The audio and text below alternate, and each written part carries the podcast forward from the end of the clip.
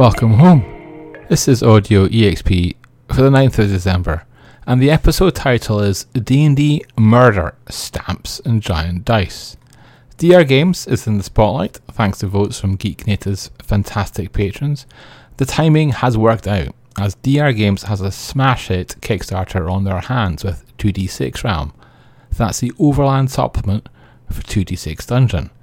The latter is a solo roll and write. We talk about solo games in the interview, which is live, by the way, and Toby Lancaster said something which made my heart pitter patter. Toby said a lot of influential reviewers will include these games in their solo players list and neglect a lot of indie publishers who are actually designing solo player games. Eek. I'm sure Geek Native isn't an influential review site. I'm sure we could do more reviews. Nevertheless, I do worry about supporting indies. I try to. The trouble is that people only seem to want to read reviews of expensive things or games with hype. If a game costs one buck, do you need to thoroughly research it before investing it, say compared to a $60 rulebook? At least in that in my experience, people don't. Despite wanting people to read and share geek native content, we do try and cover the indies. In this case, it's pleasing to see the RPG Publisher Spotlight working as intended and making sure an indie like DR Games gets some limelight. And remember, it's Geek Native's great patrons who get to nominate and vote in the poll. A solo entertainment activity that won't invite heated discussion is watching TV and I see that in time for the holidays, Just Watch has launched a schedule builder and sharer. You can now import your IMDb stalking list, and I mean TVs and movies and not the stars, into Just Watch. I didn't even know you could build lists like that on IMDb, but I do now. Once in Just Watch, you can share those with friends, and I think that's a fantastic way to pre arrange the family TV Christmas schedule. And if you fancy, because you like taking things off on a list like me, you can also mark your progress through a series and get alerts when there's new episodes. Our creative supremo and LA interview circuit vet, Bronwyn has her eyes on the entertainment news. First, though, there is this one piece sweater from Truffle Shuffle that she wrote up. One Piece was a great Netflix show this year, and I hope there's a lot more like it. You know, like 40 years of it or so to keep up with the manga. And who could say no to a pink and green sweater with a skull on it. Secondly, Bronwyn noticed that Edgar Wright has been talking about his Running Man project.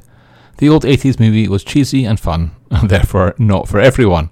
My young self liked it, but I was very surprised to hear that it was based on a Stephen King story. It's actually one of the Bachman books, and Wright says he will be true to the book as possible. Ergo, this movie is going to be very different from the previous one. Another incoming show is The Electric State. It's going to have Millie Bobby Brown and Chris Pratt, with the Russo brothers at the helm. It's based on the graphic novel by Simon Stålenhag, and yes, Free League are currently kickstarting the RPG. Geek Native got to speak to Free League co founder Tomas Härenstam about it, and we discovered they're going to use the original D6 version of the Year Zero engine for the game and introduce Hope and neurocasting rules. I sense touches of the One Ring here, with hope being reduced through players deciding to push rolls or characters witnessing traumatic events. And since we're deep into RPGs, let's talk about Chaosium, who this week released a limited edition but digital 40th anniversary Keeper rulebook. There's new essay content, and the iconic adventure The Haunting has been added back in, having previously appeared in the first six editions of the core rules but not the current 7th edition. Okay, that's a 40th anniversary, but what about an RPG that's not been printed in 35 years? That RPG would be the groundbreaking, messy, and nostalgic Shadowrun 1st edition. We're now up to the 6th edition. Catalyst Game Labs have announced that they will print the book again. Hopefully, this means they can also tidy up the PDF scans on DriveThru RPG. And since we're talking about first editions, what about the making of the original Dungeons and Dragons? There's a new book coming out, as announced at PAX Unplugged, and it will have never seen before letters between Gary Gygax and Dave Arneson. The book is not a set of rules, it's a collection of letters. It's a collector's piece, it's creds and kudos, and I predict it will be bought as gifts for DMs for years to come. Hasn't D&D changed in perception over the years? It's cool now, right? And we're totally through the satanic panic. Right? Well, perhaps not, or perhaps lawyers will try anything, as a court in New Zealand has just found two people guilty of murder a third person involved admitted his role in the crime, and since he played D&D, the knives were out as the legal teams try to use that to well, I, I'm not sure. Once somebody has admitted murder, I'm not certain you can tarnish their reputation much more. But Geek Native has an account of the sorry decades long drama, and the jury had their say. A more positive example of how D&D's reputation has changed comes from the US Postal Service, who have issued 50th anniversary D&D stamps. I have to admit they look pretty cool, but I'm not sure what I'd think if a purple worm delivered my Christmas card. And one more thing before we get into the outro bundles. Okay, one giant thing. Fever Dreams, a shop on Etsy, are selling a 10 by 10 by 10 inch D20. They're so large you can get them hollow and use them as storage if you want.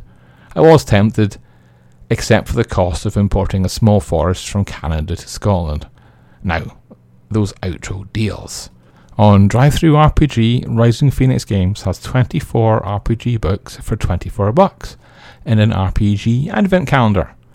There's a new Blades in the Dark offer at Bundles of Holding, which includes the core rules, and lastly, on Fanatical, there's an amazingly low cost Manga Masters bundle of digital content. So, on that note, solo your heart out, keep safe, and see you next week.